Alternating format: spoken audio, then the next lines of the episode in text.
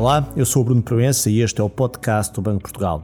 Hoje vamos conversar com a diretora do Departamento de Estabilidade Financeira do Banco Portugal, Ana Cristina Leal, e com a coordenadora da área, Fátima Silva, sobre as alterações à recomendação macroprudencial para o crédito que vão entrar em vigor a 1 de abril. Ana Cristina, Fátima, muito boa tarde. Muito obrigado por terem aceito este convite. E a primeira questão para a Fátima: quais são as alterações à recomendação macroprudencial para o crédito que vão entrar em vigor agora a 1 de abril? Muito boa tarde. A partir de 1 de abril, a maturidade máxima dos novos contratos de crédito à habitação deixa de ser 40 anos, como até agora, e passa a ser em função da idade do mutuário. Assim, para mutuários com uma idade inferior ou igual a 30 anos, a maturidade continua a ser de 40 anos. Para mutuários com uma idade entre superior a 30 anos e inferior ou igual a 35 anos, passa a ser de 37 anos e para mutuários com uma idade superior a 35 anos passa a ser 35 anos. E quais foram as razões que estiveram por trás uh, desta necessidade de ajustamento à medida macroprudencial para o crédito? A recomendação macroprudencial que já está foi anunciada em 2018 e já está implementada desde julho desse mesmo ano, tinha dois objetivos. O primeiro objetivo é de certa forma, garantir que os bancos não assumam risco excessivo e contribuir para a resiliência do próprio setor financeiro para absorver choques. E um segundo objetivo que é garantir o acesso sustentável a financiamento por parte das famílias, minimizando o seu risco de incumprimento. A recomendação no seu todo compreende um conjunto de limites que as instituições devem observar a quando avaliam a solvabilidade e vão conceder um crédito a mutuários. O primeiro desses limites é designadamente o montante total de empréstimo em relação ao colateral que é dado em garantia, designado em inglês por LTV. Depois temos outro limite que compreende a taxa de esforço, que é o montante total de empréstimos, de custos associados a um determinado empréstimo em relação ao rendimento líquido.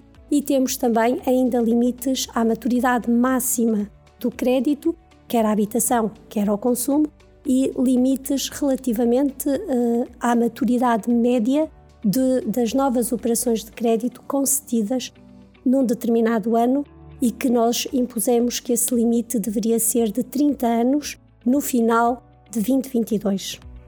A adoção de um limite ao prazo original da maturidade dos novos contratos de crédito à habitação é justificada por três uh, argumentos. O primeiro prende-se com o facto de não haver a hipótese de contornar o rácio da taxa de esforço por um aumento da maturidade. O segundo está relacionado com o facto de, numa situação de dificuldade financeira por parte do mutuário, ser possível reestruturar o crédito e estender a maturidade. E, por fim, o último objetivo é que se observava que Portugal tinha uma divergência face a outros países europeus relativamente à maturidade média. Nesse sentido, o banco considerou por bem, na atualidade, eh, alterar essa maturidade média. E porquê isto? O banco tem desde 2018 acompanhado e monitorizado em permanência o cumprimento destes limites e, na generalidade, estes limites têm sido cumpridos por parte das instituições.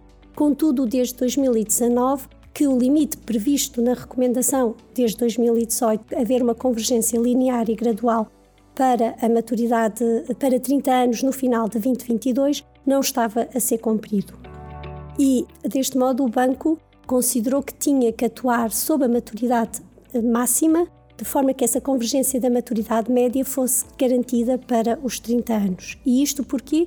Porque existe uma grande concentração de novos contratos à habitação com uma maturidade em torno dos 35 a 40 anos.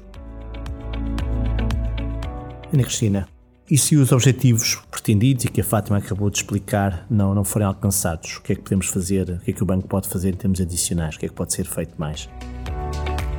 Bom, em primeiro lugar, eh, gostaria de realçar que nós esperamos um elevado cumprimento da alteração da recomendação por parte das instituições.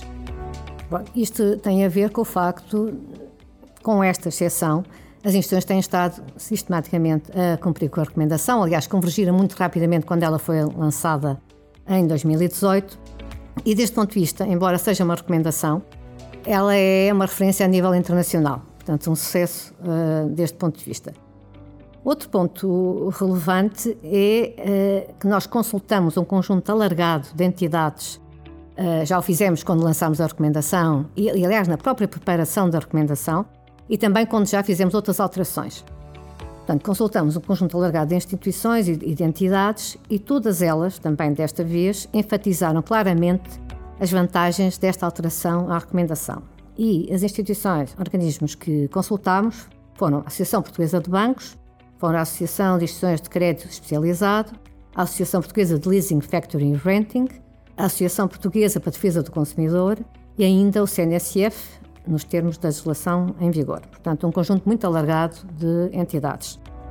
Isto também é bastante relevante, porque, como se vê, há unanimidade relativamente às vantagens desta alteração.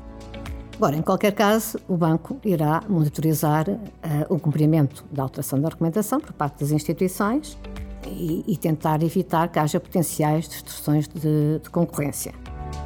Além disso, vai monitorizar exatamente a própria evolução da maturidade média, tendo em mente que uh, o impacto desta alteração da recomendação tenderá a ser desfasado sob a maturidade média, visto que há créditos que foram concedidos. Portanto, os termos foram acordados antes da alteração e, portanto, vai levar algum tempo a que a alteração se vá revelar na maturidade média. Tendo tudo isto em consideração, se de facto acharmos que for necessário, e porque a convergência não está como nós a consideramos adequada, teremos então de tomar novas medidas. Mas à semelhança do que fizemos agora, será sempre de forma muito gradual e evitar descontinuidades. Esse é um ponto importante, porque quando o banco anunciou este, este ajustamento, digamos assim, à medida macroprudencial que já tinha sido anunciado previamente, houve exatamente alguns uh, comentadores que vieram dizer que este limitar da maturidade dos novos empréstimos pode de alguma forma provocar aqui um travão no acesso ao crédito. Este comentário, esta análise faz sentido? É esse, é esse o propósito da, da alteração à medida macroprudencial? Como já foi referido, os objetivos da, da recomendação são tentar evitar que os bancos assumam riscos excessivos na concessão de crédito às famílias e isto porque eh, queremos reforçar a resiliência quer das instituições, quer das próprias famílias a eventuais eh, eventos adversos e assim minimizar o incumprimento das famílias. O que está normalmente associado a situações de sobreendividamento, que tendem a ser extremamente penalizadoras para as famílias quando, quando ocorrem. Portanto, temos que ter isto em mente. O que é que a recomendação tem feito? Bem, a recomendação tem tentado evitar, de facto, que o crédito seja concedido a situações de alto risco. E nós temos documentado exatamente, quantitativamente, o, o que tem ocorrido nesse domínio. Portanto, estamos a promover a estabilidade financeira com esta, com esta argumentação. A alteração que agora estamos a introduzir vai no mesmo sentido, portanto, promover a estabilidade, a estabilidade financeira. Como sempre, nós fazemos uma análise quantitativa dos potenciais impactos que as alterações à recomendação podem ter, aliás, também à própria recomendação quando ela foi, foi criada. Dessas análises quantitativas, os resultados que nós temos é que o impacto, quer sobre o crédito, quer sobre as taxas de esforço, tenderá a ser reduzido, taxa de esforço média. Além disso, como também nós temos limites para a taxa de esforço, tudo indica que elas, eh, as instituições vão continuar a conseguir cumprir com os limites para a taxa de esforço. Contudo, é evidente que não é possível estimar com exatidão como é que os bancos vão reagir, como é que eles vão atuar e também como as próprias uh, famílias vão reagir a esta alteração da recomendação. Portanto, há sempre aqui alguns elementos de incerteza, mas a nossa expectativa é que o impacto seja relativamente limitado. Ana Cristina, Fátima, muito obrigado por, por esta oportunidade. Conheça melhor a recomendação macroprudencial para o crédito e a forma como tem sido aplicada pelo sistema financeiro no site do Banco de Portugal. O banco acabou de divulgar mais um relatório de acompanhamento da vida macroprudencial e pode nos seguir também no Twitter, no LinkedIn e no Instagram. Muito obrigado e até uma próxima oportunidade.